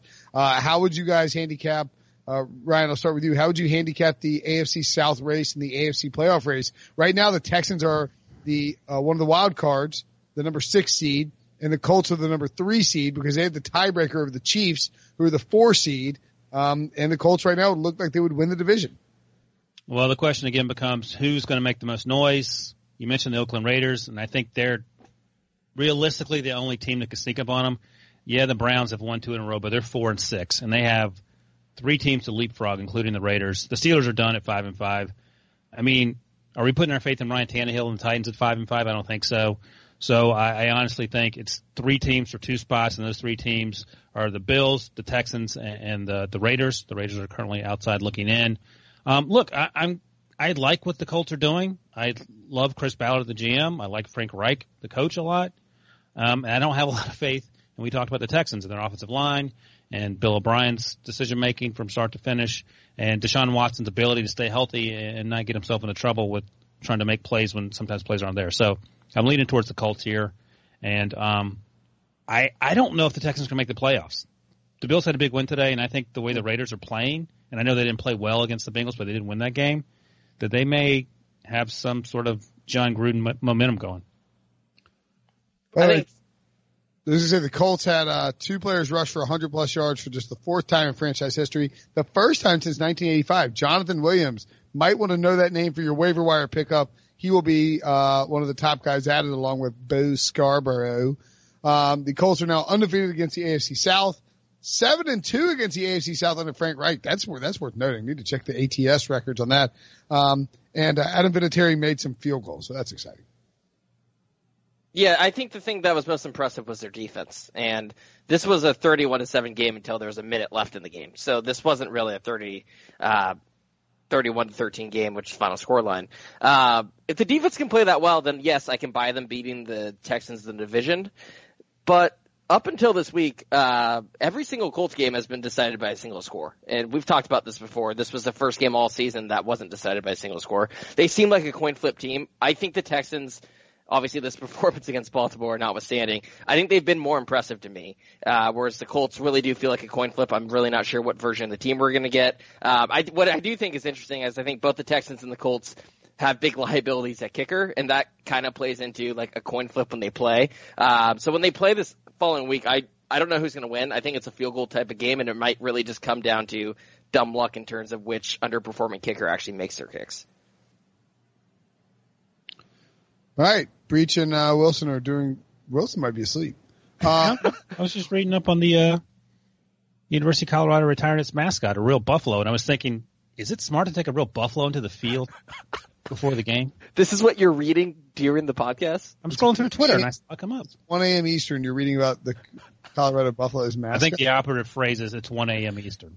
I mean, like it's like, hey Ryan, who's the Colts defensive coordinator? I, I don't know. Eberflus Matt. Next question. I, I, w- I would just like I would like to note that I am officially off the Jaguars AFC South division title bandwagon for the rest of the season. No more flip flopping, no more waffling. Uh, I, I am off it. I don't think they're going to win it. I do think the Colts are going to beat the Texans on Thursday. I think the Colts have the best shot at winning this division. Uh, and I, a lot of it is because of their schedule. Um, like after the Texans play the Colts, they have to play the Patriots. So if they don't win that game and they lose New England, all of a sudden they're in trouble. And I think Ryan mentioning that they might not make the playoffs isn't that crazy of a statement. And I will say the one thing though, because Ryan, you mentioned the Raiders, is the Texans do have the head-to-head tiebreaker over the Raiders, which is obviously a big one. And you know what? As crazy as this sounds, and it's probably because it's 1 a.m. Eastern time, I'm still not writing off the Browns. I think they still have a good shot at getting the sixth seed because look, they close the season with the Dolphins, the Steelers, the Bengals, the Cardinals, the Ravens, the Bengals. Those are all winnable games, especially if Baltimore has everything wrapped up by week 16, uh, and they're playing RG3 out there with, That uh, is someone who's about to write a clickbait article, playoff projections, and is talking himself into the Browns. The Browns are going nine and seven best case. Uh, sorry, seven and nine best case. you asked who has a still shot at the playoffs, and I think the Browns are still in the conversation. I, I would take the Browns over the Titans or the Steelers, um, but I still think the Texans probably have the best shot at the sixth seed because they do have the head to head over the Raiders. Uh, but I, I, I would say the Browns are in the discussion based on their schedule. I actually could see the the Browns. The Browns will like get involved. I, I I've been telling you guys they're going to make a playoff push. You say that about every single team that that about- wins a game yeah. on Sunday. Yeah. The second one team looks good on Sunday, you could talk yourself into a playoff push. And then you backtrack saying, no, I thought they're just going to make it interesting. So I said the Jets and the Steelers and the Browns would all make playoff pushes. Over three. The Steelers were the sixth seed coming into this week. Dumb dum. You bet on Mason Rudolph, They dum got dum. dunked on. Bam. If I had a helmet, I would swing it at you right now. Um, yeah, and then you'd be suspended for the year. That sounds sounds awesome. I might get a promotion. I, honestly, the uh, the Texans, by the way, have the Colts, Patriots, Broncos at home, and then at Titans at Bucks and Titans at home again. So a little dicey there for the Texans. Uh, I don't disagree on the Browns. Uh, any thoughts on Nick Foles? Should should they? I, I feel like now you go to Gardner Minshew. what? I don't think they that ever- money. You got to play him. That's the, that's the, that's what they're doing. And they didn't draft a quarterback because they signed Nick Foles stupidly, and, and this is the bed they've made. So what do you do? What do you do long term? Like, do you keep both of them? Trade Well, Foles with they the end up getting fired, the front office and the coaching staff, and then the next crew has to come in and draft a quarterback. What? Wait, you're adding another quarterback to the mix? Like, who is going to trade for Foles and take on that contract? Oh, You no could- one. They'll have to eat that.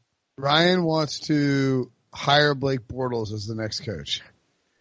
No, but the reality is we were having this conversation last spring why the Jaguars should draft a quarterback, and they went out and signed Nick Foles, who I don't think I don't know if any of you thought it was a good idea, but I certainly No. did. Yeah, the contract's silly. He, he's only good for three or four games a year. Why not just play Gardner Minshew and develop him? Well, I think like- pr- because of the contract. That's that's the literally the only reason in my mind. I agree with you. You mean you don't want to pay Nick Foles fifteen million dollars next season to sit on the bench? Ugh, right, I he's don't just going to personally, do no. something stupid.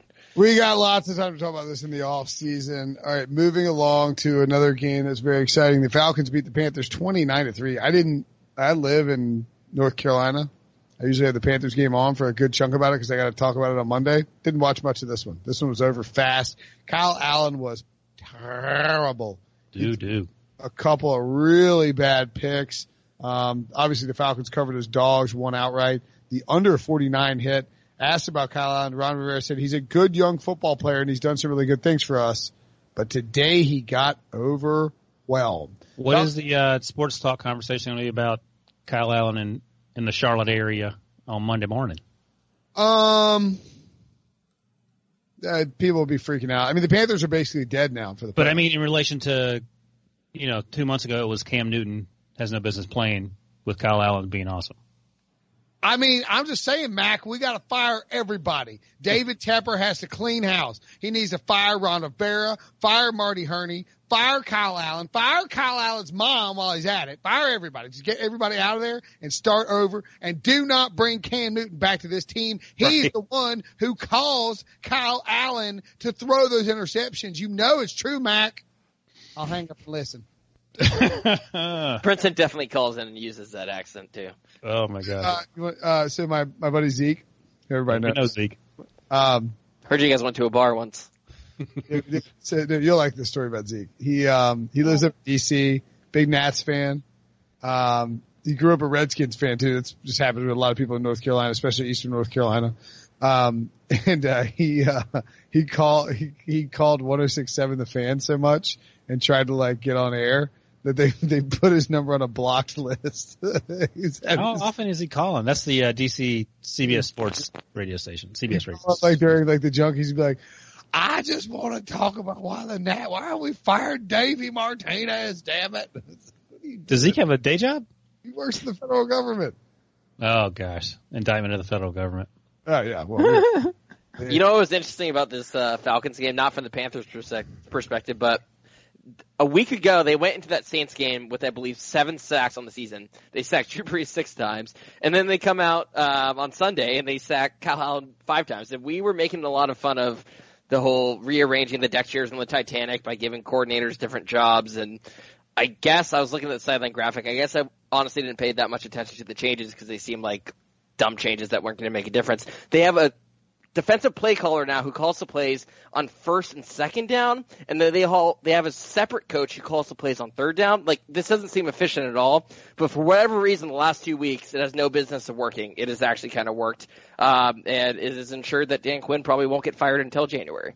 Somebody should send that game plan to uh, Jason Garrett and the Cowboys, and just have a play caller for each down, whatever it takes to keep him off the headset that doesn't work already. Raheem Morris has had success as a defensive coach in this league. I mean, the, I know he wasn't as great as a head coach in Tampa. He was very young there. Um, Falcons had four interceptions against Cal Allen. They had two coming into today. They had 11 sacks the past two games, had seven previously. What are the chances that Dan Quinn keeps his job? Uh, I'd say they go up 10% with each one of these wins. And, and you know what? The thing we were talking about with the Falcons is that they're now 2 and 0 in the division. Like, I don't think they're going to win anything, but if they keep winning division games, they have five division, no, they have, they have they, four left. They have four left because they can play the Buccaneers twice, the Panthers once more, and the, and the Saints once more. If they sweep the division, I would say even if they go four and two in the division, there's no way he's getting fired. I don't care what their final record is because that's what they're going to point to. I don't think Arthur Blank wants to fire him. And if they show even uh, a semblance of life, he's going to stay. And that's what they've done the past two weeks. And the fact that they were so bad, Brinson, you talking about Rivera saying that Kyle Allen was overwhelmed. The Falcons defense, the only people they overwhelmed the first 10 weeks of the season was themselves. It was so ugly. They were so bad. And all of a sudden, the last two weeks, they have just completely transformed, and it makes absolutely no sense. I mean, Sean described the play calling situation. They moved their wide receivers coach to the secondary. None of it makes sense. By all means, this team should have gotten blown out the last two games with that horrible, horrible, like this plan should not have worked, but it has. And now here they are. It would not be surprising if they run off four more wins and, and sweep this division. Yeah, if they keep being dogs, you should keep taking them. I mean, maybe this defense also, it's like, what? Where's this been? Why did you do this to start with, Dan Quinn? Like, wh- why was Raheem Morris coaching the offensive line or whatever, or the wide receivers or whatever the hell he was doing? He's a defensive guy. Um, Kyle Allen four zero to start the year. 66% completion, 225 passing yards per game, seven touchdowns, no interceptions. Last four games, one and three, 59% completions, 255 passing yards, three and nine. They're asking him to do too much. And he's so they're like, five and five though, and I I wonder at what point do you try to kick the tires on Will Grier, their third round pick? I don't think you do it now because you're five and five and there's still hope. But much hope. Go, what's that? Not much hope. You get the Saints two more times. I mean, you're not dead yet, but like you're pretty. If you're like five and eight, yeah. You have three games. You roll Will Grier out there, see what you have, or or not. Yeah, probably should at some point. Um, Saints, speaking of those Saints, Saints Bucks, Saints 34, Bucks 17. The Saints covered easily. A pick six sealed the, uh, over at 50. Yeah. it didn't seal the game. It sealed the over. Yeah, sealed the over and the Saints team total over. Thank you very much. Um, asked about it after the game. Mike Evans said it's very frustrating. We got the players. It's never been about the players since I've been here. It's just we've been very, very inconsistent. I don't know what we've got to do to overturn it, but we've got to do some things because this feeling is awful. I know uh, what you have to do. Get rid of Jameis? Mm-hmm. Call Colin Kaepernick? So, uh, this is a fun fact via NFL research. Jameis has 18 interceptions in his first 10 games this season, tying his career high for a single season. Winston's 18 interceptions are the most by a player through their team's first 10 games since, do you guys want to guess other than Sean? Sean's favorite player. Well, you can't ruin it by saying that. Jay Cutler. Jay Cutler. Smoking Jay. I didn't remember Jay being that bad, but in 2000. That was his first year in Chicago. Jay sucked. He threw, he led the league in picks that year. My word, Jameis is not good. Just uh, the, the manner of interception is what's so frustrating. They all look the same. Well, he came up with a new way last week. He dropped the fumble by throwing the ball when no one was near him, and they picked it up. I think did they return it all the way to the house on that? Uh, I was told his offensive lineman hit him. I got shamed. They did not, unless he was a ghost. He was one of the ghosts that Sam Darnold I got, saw. I got assaulted on Buck's Twitter. Jenna Laine of ESPN quote tweeted was like, "I don't know what you can do." Like Jameis did, gave you everything he could in this game. It's like, well, okay, what? whatever. I think she has a beef with you. She's called you out a few times. Whoa, Brinson's got a beef on Twitter. That's the, not the newest thing I've ever heard. I was gonna say one of 800. That's a called a weatherman down there also hates him. Oh yeah, the whole Sunny city of Tim- Tampa of, hates. Sonny with a chance of Jameis sucks. Uh, you know Your what's crazy? have fallen flat tonight. And He's here's- rattled. if you look at Jameis's, uh, let's see, he threw four interceptions today. And if you look at just his past five games, if you just take his past five games, He has thrown 13 interceptions, which would rank second in the NFL. Wow. Chopping off the rest of his season. Like that is how bad his past five games. If you're Bruce Arians, I mean, all you're thinking at this point is, am I telling him five minutes after the season's over or like giving it 24 hours so I tell him we're not bringing him back? See, you just- can't, you can't bring him back. I think they're going to bring him back. No, No, no way. they're not, because you got to give him a new deal. I think we'll bring him bring him back on a bridge deal or something. Two year He deal. ain't going to take a bridge deal. well, what's he going to get on the market? Oh, the Oh, Bears I- going to give him $40 million. Oh, don't even. That's my biggest fear. Just stop. I I might quit being a Bears fan for a year if Jameis Winston is a quarterback. Look, I'm here for Ryan Pace signing Jameis Winston. No, I don't.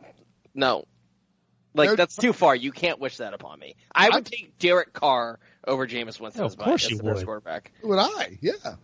No, I want Bears to sign Jameis Winston to a huge long term deal that escalates with each year in terms of dead cap space. You know what? Uh, it's too bad the trade deadline's over because the Bears could have given up all their first round picks for the rest of the decade. Actually, I guess the decade's almost Uh, They Ryan, have zero. There's zero. next decade. Yeah. For Jameis. Uh, I will say. Go ahead. I'll say this in defense of Jameis. His first interception, I don't know if you guys saw it, was not on him. It was the most hilarious drop pass you will see from OJ Howard where he like Oh, dropped right. it and it fell on his back and he was like trying to catch it against his back and it popped up in the air again. And OJ Howard pretty much got benched in the second half of that game. And it kind of just begs the question, if they're not going to use him, it, he's not been reliable this year. I'm not saying they're, they should be using him more, um, cause they do have Cameron Brate who's far more reliable. They probably should have traded him and gotten some picks because this is a team that could use picks and could, you know, uh, a pick to take a quarterback, a pick to upgrade their defense, which has improved, but it still isn't very good. And I do wonder what a team like the Patriots would have thrown at them for OJ Fourth round pick. OJ Howard is terrible, and he has no excuse for being terrible. He's a first round pick who's been a huge disappointment. Patriots would have given him a second round pick for OJ Howard. Zero percent chance. He blocks his tail off. He'd be perfect in the Patriot system, and they would turn him into a stud. Well, they well, they should should have traded him then. Yeah. I don't think the Bucks wanted to trade him. The Bucks can't trade all their former first round picks, and they can't cut Jameis because it looks like they had a plan that went terribly, and they did have a t- plan that went terribly. The terribly. Dolphins did it.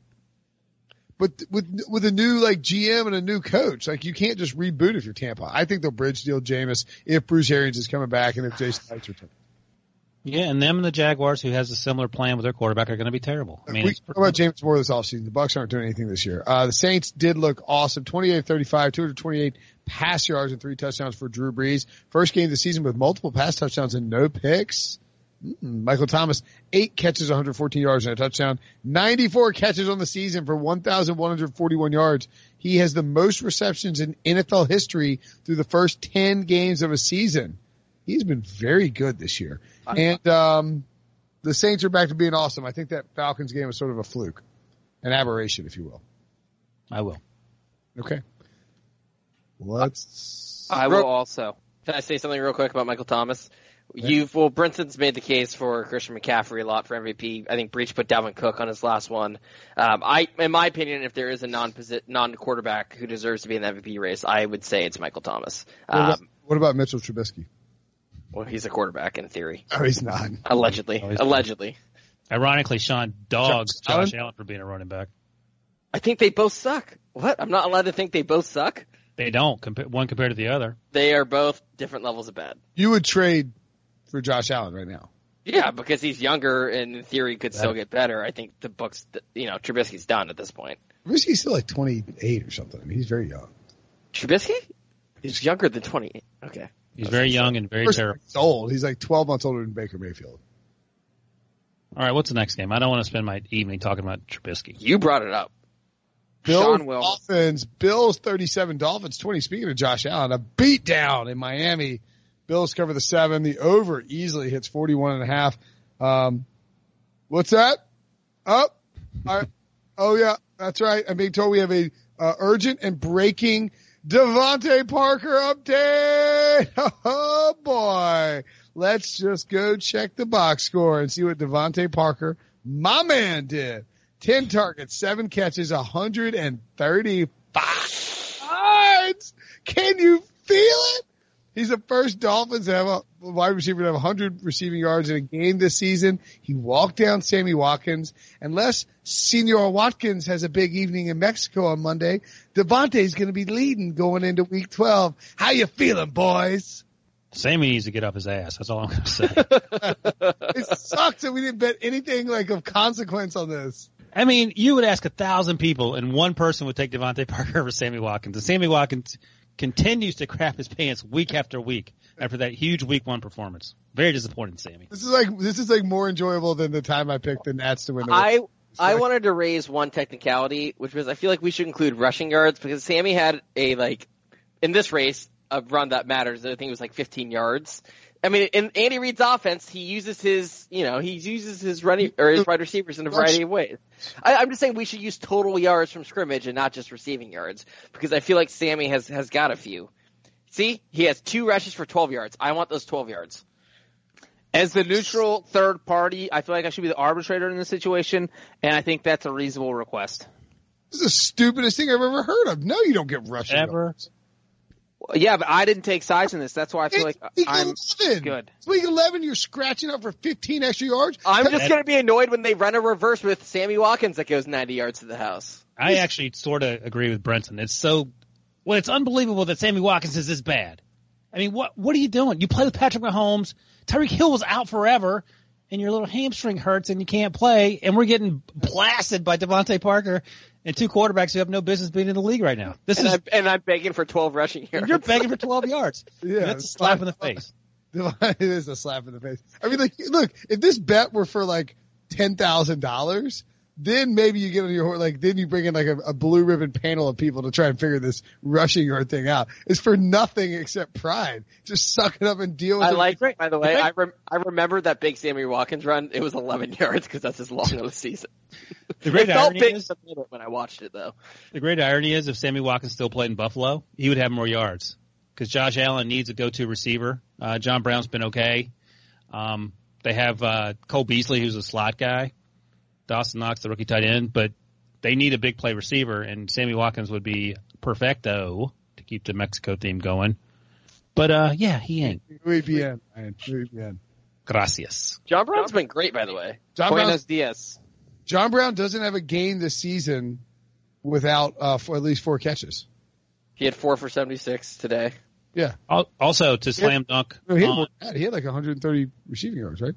See? Well, then Google's wrong. Yeah, he had two touchdowns. And in fact, fun fact, boys, John Brown was the first Bills wide receiver to have 100 receiving yards or more and two receiving touchdowns in a game since.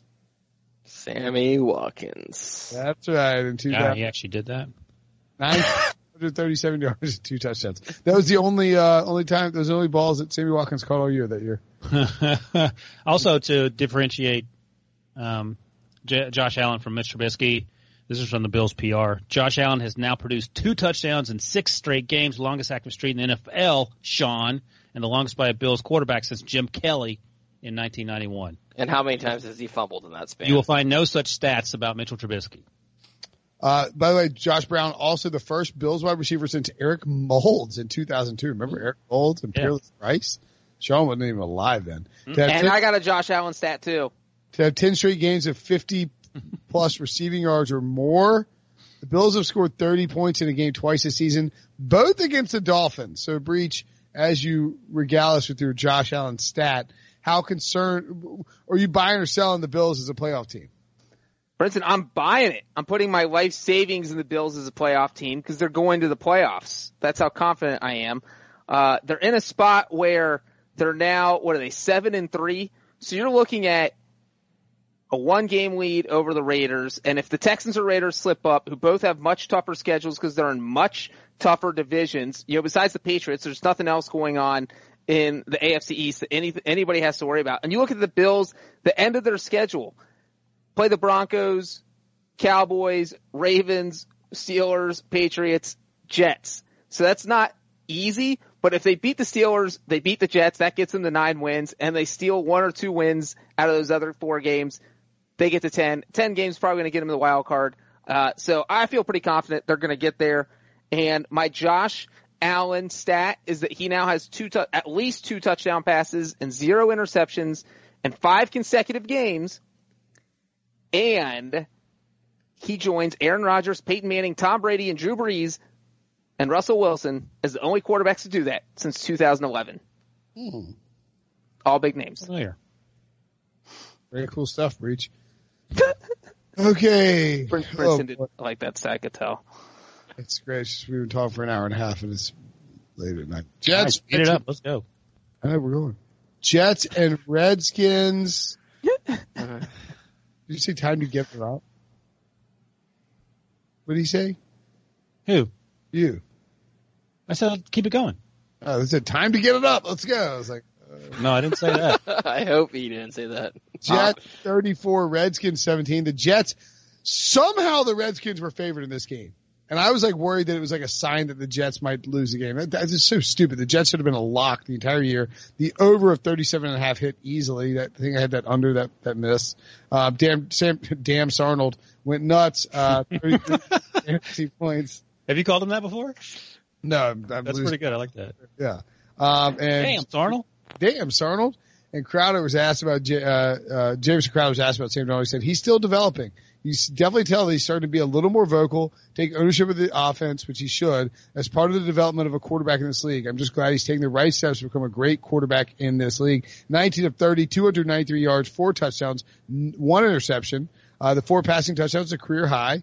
Three passing touchdowns in the first half. Never done that before. And, uh, he had zero games with at least three passing touchdowns this season. Jamal Adams, three sacks. Hello.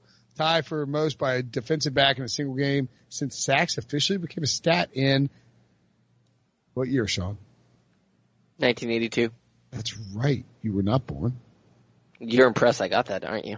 Uh, no, I'm not shocked. I, mean, I am impressed. Yeah, it was good work. Um, I was one when that happened.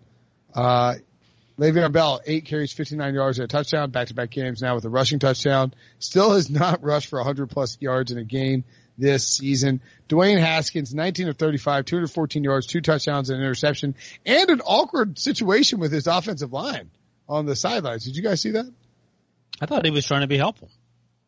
I'm sure he was, but they just, those dudes were checked out. They're like, listen, son, not our job to help you develop. We are cashing a check and getting out of here. Um, sort of related to that, uh, Bill Callahan, run the ball no matter what. It's his mantra after the game. He um, told the media, I don't see any quitting in the locker room from our players. and Thom Loverro, who is a DC area writer, I think he's with the Washington Times now, uh, tweeted this out. He should turn around and look in the stands. Redskins fans have been quitting in droves. Apparently, there was a huge chant for "sell the team, sell the team" in the middle of the fourth quarter. Except that, except they said there weren't enough fans there to keep it going. Oh gosh, Jason La Canfora, who we know quite well. When's he on the show, Brinson? Mondays. And the show today. We should ask him about this tweet, which I thought was pretty funny. Skins are about to drop ninth straight at home, dating back to last October. They haven't scored more than 21 at home in over a year. Another blowout loss, but at least they've got that winning culture. I'm trying to find. That's depressing. Yeah, it's, it's. This was a this was a classic Redskins. Like the amount of dumb mistakes they made, or like more dumb mistakes than playoff teams make. They had a roughing the kicker when the Jets made a field goal, and the Jets turned that into a touchdown. Uh, Haskins actually made an incredible play in the second quarter where he stepped up in the pocket, bought time, and threw a 50-yard pass in the air to McLaurin, and it was just an incredible play. It was negated by a holding penalty, and then to make matters worse, after the holding penalty, the offensive lineman took off his helmet on the field, so they added another 15 yards uh, in addition to the holding penalty. Um, the Redskins did score a touchdown. That was their first touchdown in 17 quarters. Wow. Uh, by the way, But there's good news on that on that stat. The last streak that Sean's talking about, that was a long spending team was a 2000 Ravens who went 21 quarters. 2000 Ravens, they won the Super Bowl. So things are looking. At, John, did the uh, Redskins have a chance in your standings to to make a run here? Uh, the Redskins do not, but Sean did leave out one thing they also messed up, which was a 29 yard field goal. Uh, it is pretty difficult to miss a field goal from 29 yards, but the Redskins managed to do it. That is that is difficult to do. I might need to He check, missed it. He missed it completely too. I might need to check my boy Greg Rosenthal and see what if he tweeted about the time of this game. Does anybody know how long this game was? Uh, for me, it was about 12 minutes. Well, you know that I mean, Bill Callahan has three straight games of under two hours and forty five minutes.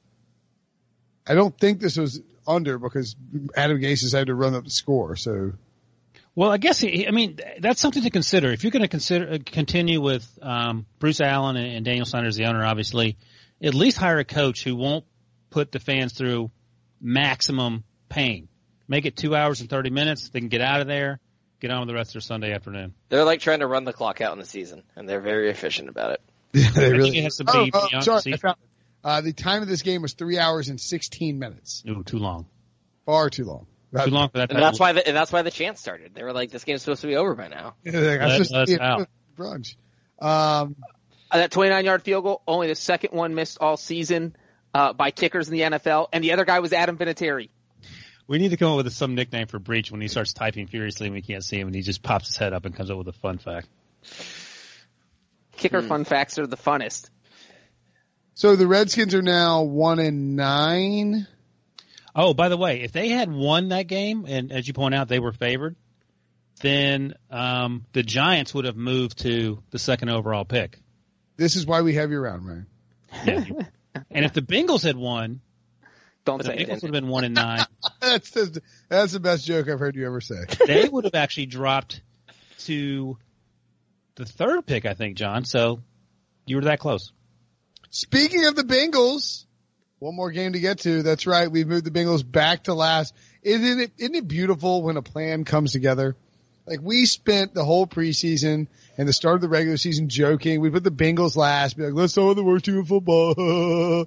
But it turns out the Bengals are the worst team in football. And John, I am pleased to announce for the first time in the 2019 season, one team has been eliminated from the playoffs. Who is It's it? 11, and that team is the Cincinnati Bengals. It's impossible to be eliminated in week 11. Let me just tell you how hard it is. There have only been, I think, very, very four teams. Nobody's been eliminated earlier since the divisions were realigned in 2002. This is so. This tied the earliest that any team's ever been eliminated. That's how bad the Bengals are.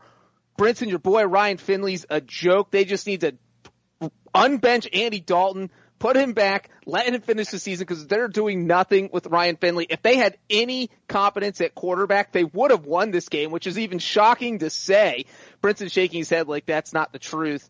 Uh, but this I actually was watched a lot of this game, John. The Bengals could have won this game. Yeah, the Raiders It- were not good. if Andy put- Dalton was the quarterback in this game, they would have won it. Uh, but you know what? It's okay. Like I've been saying all week, every Bengals game somehow turns into entertaining, even though they're trash. I, can sit through all four quarters. Maybe that's actually a bad thing that I sit and watch all four quarters. It's it's almost torture, but then at the end you're like, they might win this, but then they don't win it. And so here we are. i I'm just rooting for the number one pick at this point. It doesn't even matter. And you know what? The Raiders just did enough to win. Like, if you want to be a playoff team, especially when you're just kind of, it, it, Jon Gruden's been, they weren't good last year, and when you're trying to make that jump to becoming a playoff team, you have to beat bad teams. It doesn't matter how dumb it looks. They did it here. They beat a bad team. It wasn't pretty. Uh, and Derek Carr was almost perfect. Yeah. I will. I will point out this. By By the the- way, Before before you get to your thing, I just want to note that um, nothing cracks me up quite like the idea of John like slugging through this brutal four hours of Bengals getting knocked around by the Raiders to sort of toying with them, maybe letting them get back in, and then about like three quarters of the way through, they're like, "Hey boys, check out this great NC State graphic." it's just like, what is? What, am I being trolled? And you, you know what's funny about Brinson always bringing up the Bengals last to me? You guys know at the end of the Jimmy Kimmel show when he's like, "Oh, we were gonna have Matt Damon on, but we didn't have enough time tonight." That's what the Bengals have turned into. And I'll end with a fun fact and stop talking about this game. The Bengals have covered every game they've played on the West Coast for the past ten years. uh, the Bengals are 0 10 as we know. They're out of the playoffs as we know. next next week is their Super Bowl, and they may beat the Steelers. There's some- Ryan, Ryan's already worried. You can tell. Not worry. You can never worry when Mason Rudolph's your quarterback, Sean. I'm not watching. That, that's not a primetime game, thank God, right? No, but the Bengals actually had they, they played pretty well in this game, and my big question was why was Derek Carr taking so many sacks when their Bengals defense is dog doo doo? Um, that was one takeaway. Geno Atkins played hard. Sam Hubbard played hard. I mean, the, the, the Bengals all played really hard, and like Joe Mixon ran well. Joe Mixon had, uh, I think it was 75 family members because he's from around there. Were at the game, and he scored the first touchdown in the first uh, scored a touchdown in the first quarter. Josh Jacobs was pretty good, but he fumbled in the red zone. That was a big problem. Um, Finley, 13, Josh Jacobs, I will point out once again, I say it every week, Mike Mayock and Jon Gruden hit a grand slam with this draft. Ma- Maxx Crosby had three sacks today, I think, the fourth round pick. Four sacks, John's telling me. Clelin Ferrell had, uh, I think he knocked down a pass. He's still not sacking anybody, but you can take what you can get. You mentioned Josh Jacobs. Hunter Renfrow, Brinson's younger brother, is tearing it up. He's killing. Um, Foster Moreau caught a touchdown, the tight end. So, I mean, we made fun of this, the, this, uh, the whole group. Everyone associated with the Raiders. I hate to be this guy because the draft class is good, but imagine this defense if they had drafted Josh Allen instead. No, Um, it's fair the- to be that guy. That's a fair question. And a lot of people had Josh Allen rated, you know, as that second best pass rusher behind Everybody Bosa. but one person did. Yeah. Well, they, I mean, look, they, they're also hurt. They're banged up. They lost Montez. I mean, they, they lost a bunch of guys. Okay. I mean, I wouldn't, I, I, I'm I just saying that the Josh needle's, Allen on this defense. needle's pointing up for the Raiders and, and it's very encouraging if you hired Mike Mayock and he's doing this in his first year. Um, Derek Carr, 25 of 29 for 292 yards, one touchdown, one pick. So he averaged over 10 yards per passing attempt. I swear to God, he didn't throw it 10 yards down the field once. He It doesn't. didn't look like that. If you told me that he put up Ryan Finley numbers, I'd be like, yeah, I believe that. Every game I watch, I watch him play. And I'm like, yeah, he probably averaged like seven yards per attempt. And every game I look, it's like 9.8. I'm like, how? Yeah, he's averaging a career high yards per attempt, but if you look at his air yards on next gen stats, I think they're roughly in line just as career averages. He's turning into Kirk Cousins. And you know what? It's fine because we talked about this a couple weeks ago when I was kind of knocking Derek Carr and I think Ryan said, well, he's playing within Gruden's system, but Gruden does want him to take shots downfield sometimes. He just doesn't do it. And I think they'll deal with it fine right now because they move the ball. But when you start getting to the playoffs, teams are going to take away his little dink and dunks and he's going to have to throw down the field to win. And if he can't do it, they're not going to win. So, uh, he's going to have to figure out how to throw the ball downfield at some point. You would think so.